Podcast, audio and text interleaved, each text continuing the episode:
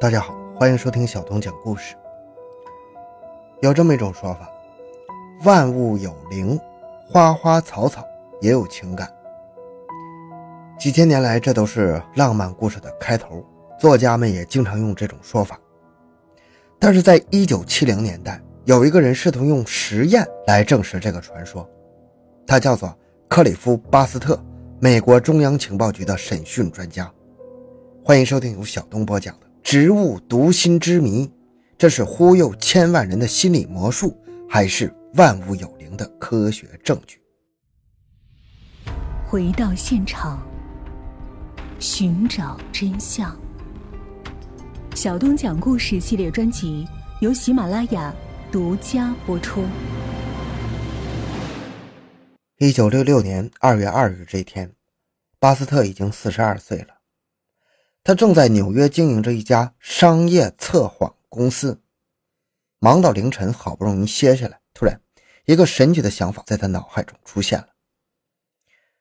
巴斯特看着眼前的两盆牛舌兰，决定给植物测谎。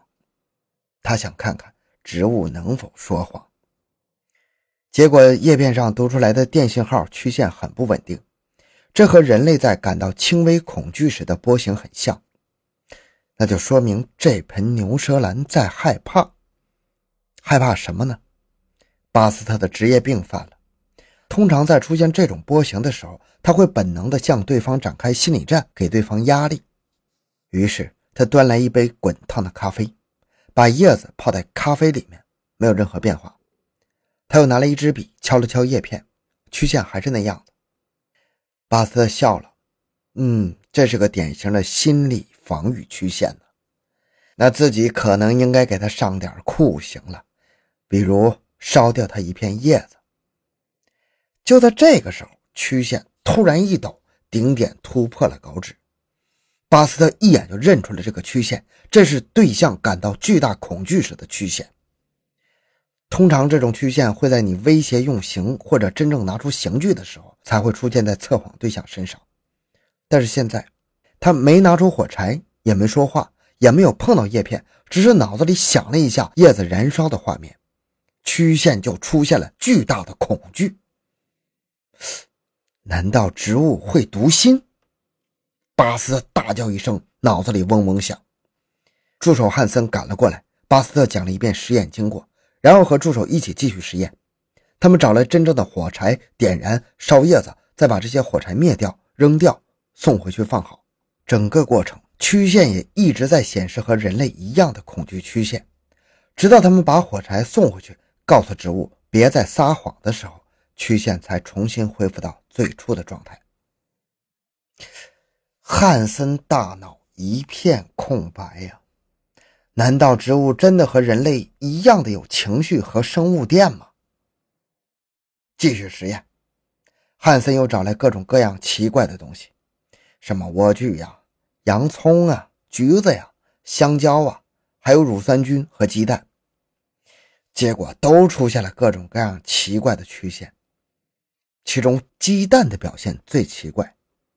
这天，巴斯特正在准备早餐，他磕碎了一个鸡蛋，突然，身后的测谎仪的电笔头弹了一下。他转头一看，连着测谎仪的那棵植物正在经历着一场巨大的恐惧。巴斯特又去买来几箱鸡蛋，这些都是没受精的鸡蛋。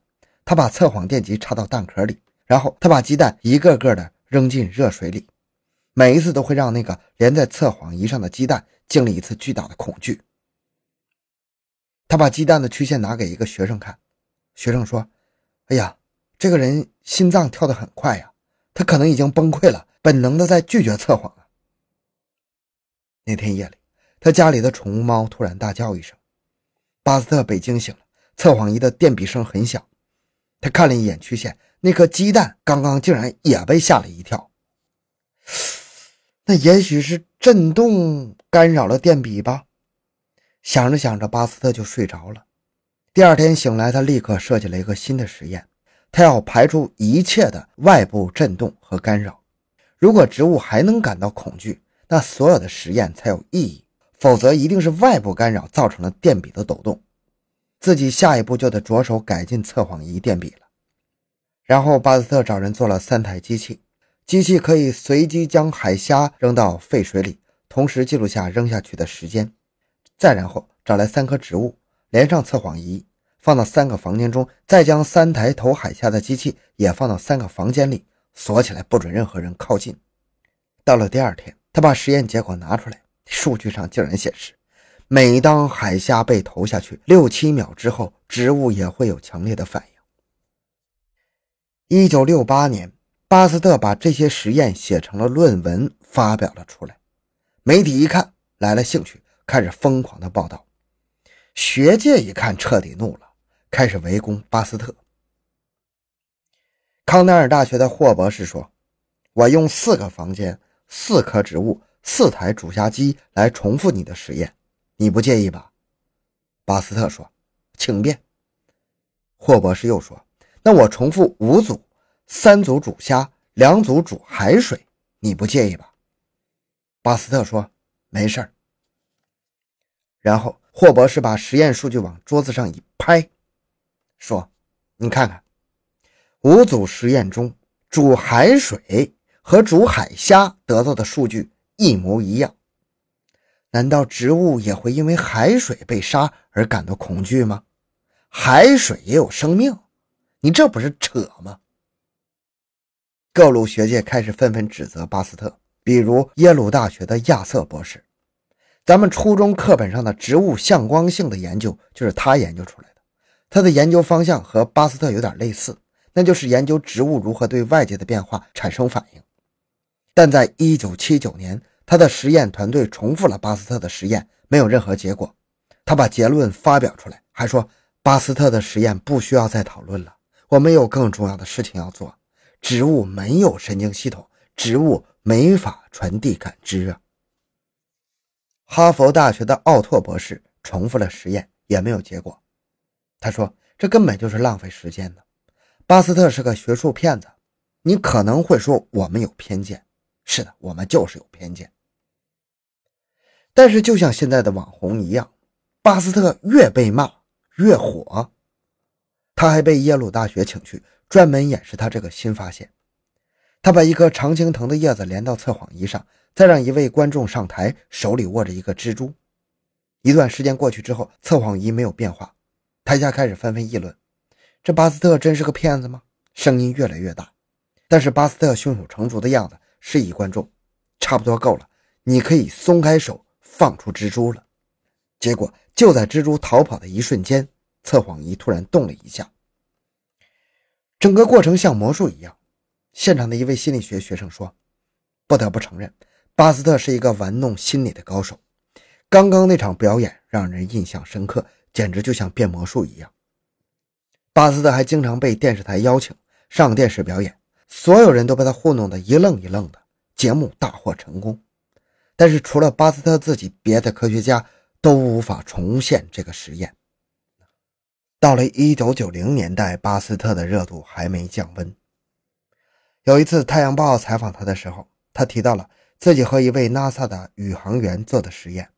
他说，宇航员奥利博士在一九八八年将自己的口腔上皮细胞抠下来，放在实验室里培养。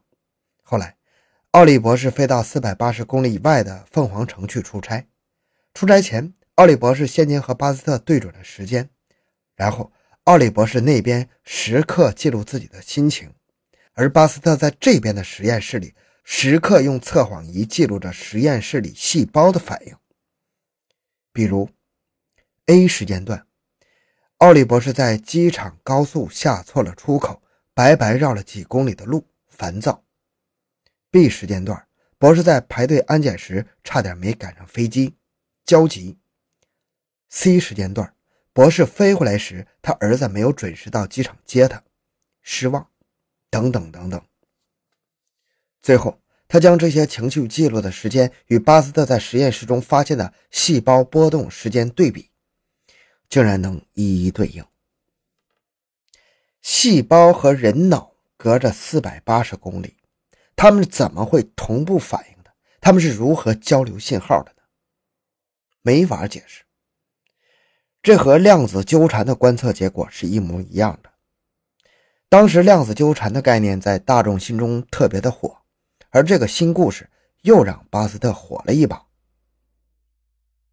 这巴斯特是什么人呢？他是个天生的催眠大师。十六岁读大学预科的时候，他跟室友说：“你把眼睛闭上，我要开始催眠你了。”室友很配合，闭上眼睛。不一会儿，巴斯特说：“好了，你可以睁开眼睛了。”室友一脸的懵：“这就完了？”巴斯特说：“是啊，你刚刚已经下楼去找宿管要约了个那啥。”室友不信，赶紧跑下楼去找宿管。结果，这个宿管一看到室友，就是一顿臭骂。这可算是一种超能力了吧？正是因为这种超能力，巴斯特二十三岁就被美国中情局，也就是 CIA 看中了，并招入麾下。当时 CIA 的审讯手法五花八门，有巴斯特这种催眠大师，又会配置各种蘑菇汤的麻醉师，还有善于察言观色真相的巫师。也有看起来傻乎乎的心理战大师，但是巴斯特仅仅工作了两年，二十五岁的时候又发生了一件事总司令官的秘书非常的漂亮，人间有物啊！巴斯特把她给催眠了，秘书一点都没察觉。但是要命的是，秘书被催眠的时候给了巴斯特一份总司令的绝密档案。第二天，巴斯特拿着档案交给司令官。还说，有一个选择是你立刻通知特警逮捕我，还有一个选择，你认真听我解释一下。司令官选择了听从眼前这个年轻人的解释，然后把他调离了催眠岗位，给他安排了组建了 CIA 的测谎部门，因为这个小伙实在太可怕了，他的催眠必须谨慎使用，又万万不能把他赶走，被别人利用。在测谎部门的时候。他改进了测谎仪，又成了一个心理战大师，善于设计圈套，识破谎言，攻破对方的心理防线。后来，CIA 专门为他成立了测谎学校，教警察和特工使用测谎仪，也教他们心理战的技巧。这个学校至今还在营业，业务非常好。测谎仪的原理是读取生物电，巴斯特的方法就是教警官一套模式化的审讯流程，然后将审讯结果与生物电的信息匹配。就能知道对象有没有撒谎。直到现在，所有的测谎仪原理和测谎教材还都是巴斯特的这一套方法论。到了两千年，有历史学家站出来揭秘巴斯特的故事。他叫麦克斯·奥森，是研究商业史的学者。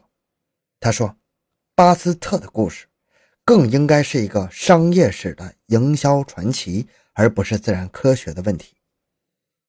别忘了。巴斯特是一个 CIA 的实战心理专家呀，而这些 CIA 的心理战术后来都被运用到了商业广告和营销策划上。在一九七零年代，那个时候大众还远远没有受到这些商业心理战的洗礼，大家都还很单纯。巴斯特当时经营着商业测谎公司，到了一九七零年代，来自军方和政府的订单越来越少，但是公司要继续发展，就必须要有宣传。而最高效的宣传方法，在巴斯特看来，那当然是利用心理战术对公众展开营销战。于是，他把一个心理魔术变成了一个科学实验，故意激起大众和媒体的兴趣，也故意激怒那些科学家，制造舆论。最终受益的是他的商业测谎公司。这个解释合情合理。也许巴斯特真的不是一个科学家，而是一个。广告人。到了二零一八年，巴斯特实验又在阿联酋被一家公司变成了一场社会公关。店员在店内摆了两株相同的植物，一株被挂上标签被赞美的，另一株被挂上被诅咒的。然后连续三十天，咒骂组不断的播放提前录好的咒骂音频，赞美组播放赞美音频。在门店里，顾客们也会根据挂牌对两棵植物产生明显不同的情绪。结果三十天后，两棵植物的区别肉眼可见。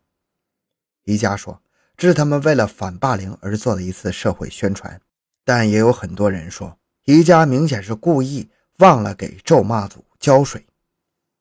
有人曾经经历这么一件事儿：钻进了一个草莓的种植园，大棚里播放着欢快的轻音乐。这个人问老板：“听说牛听音乐会长得比较好吃，草莓也是这样吗？”老板答：“同行们都这么干。”换一个角度思考，如果巴斯特的实验不是营销骗局，不是心理魔术，那假如植物也有意识，也能听懂音乐，感受到情绪，甚至能拥有比人类意识更高级的读心术，那意识那到底是个什么东西呢？赫拉利在《人类简史》。系列作品的第三部分当中，介绍这样一个让人毛骨悚然的实验。一九六四年，巴斯特还有两年才会在他的实验室里突发奇想，给植物测谎。但在这个时候，德国的福斯堡大学两个神经学家已经开始研究人类到底有没有意识。他们的实验室里有十几个座位，整齐地排放着，像高速公路的收费站一样。座位顶上有一个像淋浴头一样的装置，里面布满了电线。这些电线的另一端被接到实验对象的头皮上，实验对象坐到这些座位里，只需要做一件事儿，那就是想弯手指的时候就随意弯一下，没有任何限制。你可以隔几秒钟动一下，也可以坐在这里一次也不动，全凭心情，或者说全凭你的自由意识。结果，他们得出来这样一个曲线：在手指活动的一秒钟以前，脑电波开始逐渐增强。